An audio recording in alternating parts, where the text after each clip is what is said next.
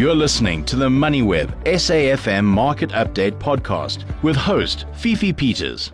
Raising a child can be stressful and expensive, so I'm told by my wonderful friends who have children.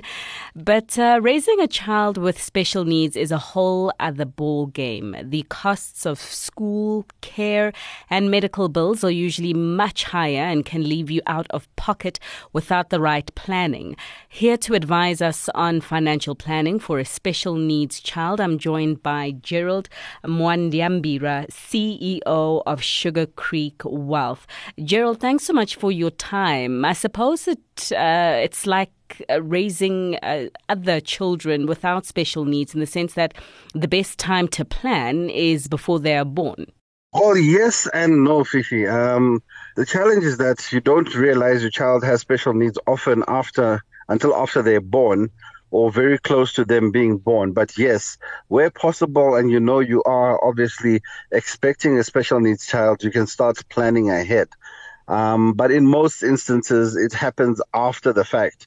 And it is a challenge in that a special needs child is a normal child um, with extra expenses. And it's that extra layer of expenses um, which you need to manage and hopefully navigate through. All right. So if you want to be an early starter here, how can you plan effectively? I think the, the, most important thing as with any child is to have that uh, safety net. So normally, you know, with any child, you really need to have that cash cushion for, for, for the for any eventualities. So the first thing you definitely need is medical aid. Children, by nature, because they're still building their immune systems, um, do pick up a lot of bugs. And um, in in in in any instance, you'd need medical aid. But in the in in the case of a special needs child, you need to actually also go and perhaps look for a medical aid solution, which is going to cover um, chronic medication uh, or any other special um, requirements which your child might need.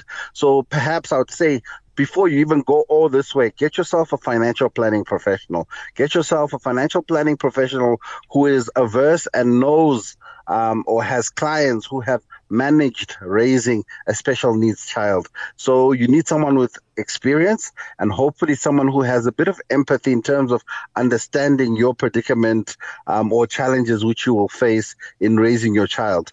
Um, also, in many instances, you don't only have one special needs child. So you need to also have someone who's able to um, guide you in terms of not necessarily becoming negligent in the financial needs of the other children. That's a good point you do uh, raise. Uh, Gerald, I understand that there is a, a testamentary trust uh, that needs to be considered in one's will. Can you just flesh out the details of what that trust is and its purpose? Okay, before we get to the testamentary trust, you need to first set up a life policy on yourself. Okay. Now, generally speaking, if you have a special needs child, you need a whole life policy which will cover you until um, your in your demise, but also provide that lump sum to care for your special needs child. Now, often in many instances you you are going to need to set up this trust to manage um, the money you leave or the inheritance for this child. And by having a testamentary trust, you can also encourage other family members to contribute towards this trust and care of the child. Um, this will just ensure that your child gets adequate care um, should anything happen to you. Now, the biggest challenge in, in setting up this trust is knowing how much will be required to care for your child because a lot of the time, um, you give up your own personal time with your spouse and your family, and you don't realize that when you're not there, this time will cost money. This time will cost money. Again, this points to having that financial professional who who can value evaluate the actual contribution you're making towards raising your child because you can say it cost me hundred rand to look after my child but it doesn't because it's your child and you're giving up your time. But if you have to hire a nurse and professionals it won't be hundred rand. So it's those kind of nuances which need to be in place. But the trust is important because it allows other family members to contribute towards it and also allows um, um, the, the best care for your child should anything happen to you. Because I, a lot of the time, the, your instinct is to leave your child in the care or in the guardianship of family members. But most of them don't know the challenges you face. And a lot of the time, you find that it's too stressful for them, and sometimes they cannot cope. How do you choose the right guardian then? The right guardian normally is if possible, someone who's younger than yourself, because your child is younger than you.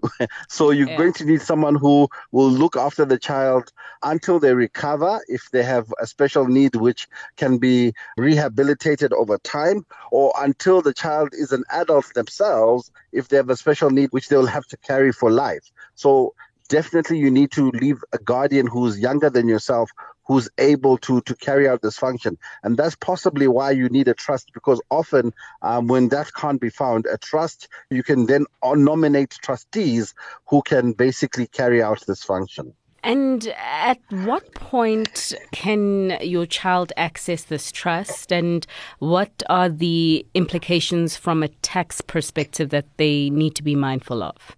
Well, a, a trust will always uh, attract the maximum tax rate, but the biggest issue here is that depending on the special need of your child, they might never be deemed mentally competent to actually manage this trust or or give instructions. So these are the things which need to be taken into account as you set up the trust in terms of saying um, is, is my special need more uh, a mobility or a disability which which just simply needs support but the child is able to fully function or is it one of those special needs where actually you need um, a trust which will also make decisions and it effectively have a proxy or power of attorney over these resources. There's a number of professional trust companies around, so you don't need to worry in terms of um, who can be my trustees, but these are some of the decisions you need to take as a parent. One of the biggest um, pieces of advice I also want to give to parents who are expecting a, special needs child is to seek counseling. Mm. Um, because by sitting down with a count, professional counselor or a psychologist, they can be prepared for the challenges which they will face because you know as much as we all love our children um, when there's a special need and even more if there's other children um, who might not have a special need it makes it a lot a lot heavier on you psychologically and a lot of the time you do need that support of a counselor and then, uh, Gerald, just a quick one. What happens if you start late with the financial planning when you find that uh, the costs and the uh, money you already are running out of pocket each month because you didn't anticipate the higher costs and you didn't plan? Is there a way or steps that you should be taking to help you recover?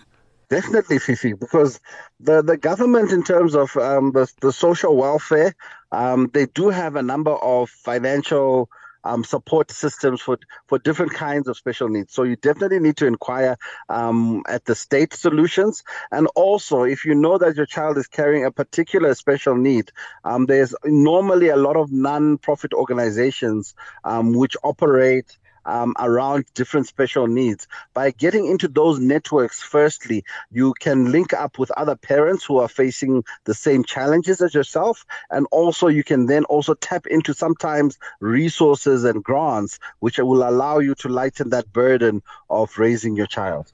All right. So, in the main, uh, have medical cover, uh, have a life cover, uh, set up a testamentary trust, and uh, have the right uh, guardian to help you manage that trust or to manage it should you pass, is essentially the basics here. No, definitely. Those are the basics. And most importantly, an overarching or get a good, solid financial planning professional who can give you sound advice and basically um, you know, remind you that by being a parent to a special needs child, you're a super parent because you're hell, you're raising a super child with super needs. And a lot of the time, you know, sometimes you do need someone who will give you that kind of encouragement to to keep soldiering on because the world as it is um, does not often take into account the needs of special needs um, children or even adults. All right, Gerald, thanks so much for your time. We'll leave it there. Gerald Mwandiambira, CEO of uh, Sugar Creek Wealth. You've been listening to another MoneyWeb SAFM Market Update podcast, uploaded weekdays at 7 p.m. For more MoneyWeb podcasts, go to moneyweb.co.za or the app and follow MoneyWeb News for daily updates.